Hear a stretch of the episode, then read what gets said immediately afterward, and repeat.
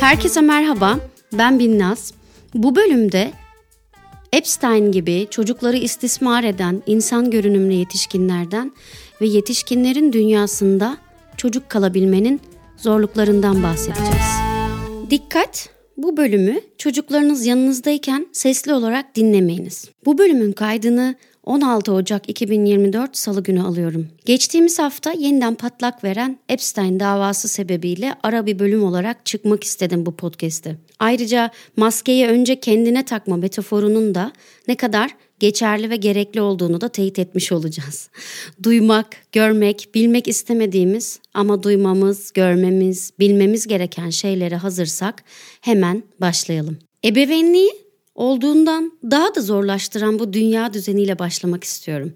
Zira ebeveynliğin en zor kısımlarından bir tanesi çocukken onlara dünyanın güvenli bir yer olduğu hissini vermek. Diğer taraftan da onlar büyüdükçe de aslında dünyanın ne kadar kötü bir yer olabileceği konularına giriş yapıp kendilerini nasıl koruyabileceklerini idrak ettirmek ve sonra da Madem öyle neden beni doğurdun sorusuyla karşılaşmamaktır. Evet, ebeveynliğin zor kısımlarından en zoru budur belki de. Dünyaya hoş geldin bebeğim. Seni iyi ki doğurduk, iyi ki doğdun ama bil ki dünya berbat bir yer. Öyle olmasına sebep de bizim mevcudiyetimizdir ve biz sana bunu nasıl anlatacağımızı da bilmiyoruz. Elimizden geleni yapmaya çalışacağız ama tabii bizim de kendi travmalarımız var. Bir yandan onlarla da uğraşacağız. Sen de bundan nasibini alabilirsin birazcık. Biz de neyin içinde olduğumuzu tam olarak bilmiyoruz. Hadi bakalım rastgele. Bir soru sormak istiyorum size. Çocuk ve çocukluk deyince ilk anda aklınıza neler geliyor? Ben şimdilik sizin yerinize yanıt vereyim. Masumiyet, saflık, merak, umut, koşulsuz sevgi, bağlılık, anne sevgisi, baba sevgisi, kardeşlik, oyun, oyuncak, eğlence, bisiklet, top, lego, ip atlama, seksek, sokak oyunları, çocuk kitapları, renkler, peluş oyuncaklar, koşma, hoplama, zıplama, sakız, çikolata, şeker, şarkı, tekerleme, değil mi? Siz bu listeyi daha da uzatabilirsiniz. Başka bir okul mümkün derneğinin öğretmen destek projesi kapsamında başka öğretmenler mümkün başlıklı bir eğitime katılmıştım zamanında. Orada yine benim gibi dünyayı çocuklar için daha iyi bir yer haline getirmeye katkı umuduyla gelen başka başka illerden gelen sonradan arkadaş olduğum pek çok kişi de vardı. Hocalarımızdan bir tanesiyle çocuk ve çocukluk kavramları üzerinde çalışacaktık. Hocamızın bize sorduğu ilk soru az önce size sorduğum soruydu ve çocukluk denilince aklınıza neler geliyor? Bizler böyle yanıtlar verirken ve yanıtlar artık yavaşlarken hocamız hepimizin yüzüne bakıp sessizce başka yanıtlar bekliyordu. Biz kendimizi ne kadar zorlasak da artık bir iki sözcükten daha fazlası çıkmadı. Sonra yine sessizlik. İşte o sessizlik anında hepimize yavaş yavaş aydınlanma geliyordu. Çocuk hakları dedi bir arkadaşımız. Çocuk istismarı dedi diğeri.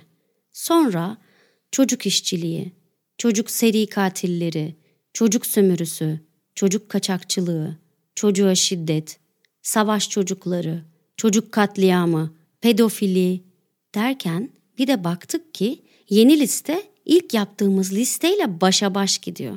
Artık eğitimdeki herkesin sesinin tonu, yüzünün ifadesi, iç dünyası, bakışları değişti.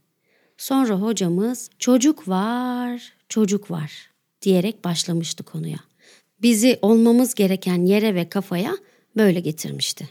Öyle ya, şiddeti, sapkınlığı, sapıklığı, hırsızlığı, dolandırıcılığı, kaçakçılığı, istismarı, sömürüyü yaşam tarzı yapmış kişiler var bu dünyada. Ne yazık ki onların başka bir dünyaları yok. Hem mecbur hepimiz aynı gezegende yaşıyoruz. İşte Jeffrey Epstein de bu kişilerden sadece bir tanesiydi ve görüneniydi. Bugünlerde neden yine konu oldu bu. Çünkü ABD dava ile ilgili belgeyi açıktan yayımladı. Tutanakları ve mağdurların ifadelerine erişebiliyorsunuz artık.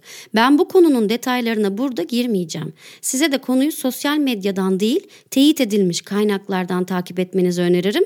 Zira ortada bir sürü kirli ve gerçek olmayan bilgiler var ve bağlantılı olmayan konular var, algı operasyonları da var. Biz Jeffrey Epstein ve benzerlerinin gibilerinin kişilikleri üzerinden devam edelim. İstismarcılar, tarikat liderleri, seri katiller, pedofili vesaire. Bu kişiler çoğunlukla ve genellikle zeki ama evrensel ahlak değerlerinden yoksun, liderlik özelliklerine sahip, başa çıkmayı paça kurtarmaya dönüştüren, yalancı, İkna etme yetenekleri güçlü ama bunu kötüye kullanan, muazzam manipülasyon yapan, hırslı, acımasız, merhamet duygusundan ve empatiden yoksun, görünürdeki mesleklerini başarılı yapan, geniş sosyal ağa sahip ve türlü yollarla bunu genişletmeye çalışan, tehditle, şantajla, rüşvetle işlerini yaptıran, terörize eden, insanların zaaflarına hakim olmak isteyen ve bunu kullanan, her türlü olumsuz davranışı ve düşünceyi mübah bulan, çoğunun ağır çocukluk travması olan, aile bağlarında ve ilişkilerinde bir şekilde sorunu olan, narsist, mazoşist, sadist, antisosyal kişilik bozukluğu, nekrofili gibi negatif kişilik özelliklerine sahip insanlar. Listeyi yine daha da uzatabiliriz ama konuyu fazla uzatmamak adına burada duruyorum. Siz dilerseniz girip araştırabilirsiniz bu kişilerin çocukluklarını, travmalarını, karakterlerini ve kişiliklerini. Şimdi bu insanlar böyle doğmadılar. Bu insanlar da günün birinde bebektiler, çocuktular. Ama yaşamları süresince yaşadıkları olaylar, gördükleri şeyler, maruz kaldıkları davranışlar, maruz kaldıkları sosyal çevreler vesaireler sebebiyle olumlu gibi görünen negatif kişilik özelliklerine sahip oldular ve toplumun, insanların huzuruna, hayatına kasteden bireylere dönüştüler. Jeffrey Epstein, Jeffrey Dahmer, Charles Manson, Jim Jones, Rodney Alcala, Ted Bundy gibi. Yani listeyi yine uzatmıyorum. Hangisinin çocukluğuna bakarsanız bakın aynı şeyi yani ağır travmaları göreceksiniz. Şimdi bunlar gerçekler. Bu podcast'i ebeveynleri korkutmak, panik veya paranoya yaratmak için yapmıyorum. Ama diğer taraftan yaşadığımız dünyada maalesef bu gibi gerçekler var. Bizler merhamet ve vicdan duygusu gelişmiş, insanın ve toplumun yararına çalışan, evrensel ahlak değerlerine sahip, kendini ve duygularını anlayabilen, kontrol edebilen, duygusal, fiziksel ve sosyal açıdan tatmin olmuş, adalet duygusu gelişmiş, ahlaklı, edepli, görgülü, empati yapabilen, kendine ve topluma karşı sorumluluklarının farkında olan ve yerine getiren, zekasını ve yeteneklerini insanlığın gelişmesi ve yükselmesi için kullanan, şiddetsizliği düstur edinmiş, dünya barışını vizyon ve misyon edinmiş, çocuk haklarını, insan haklarını, hayvan haklarını yaşam tarzı edinmiş bireylerin oluşumuna nasıl ön ayak olacağız? Büyük soru bu. Dünya kendi kendine kötü bir yer olmadı.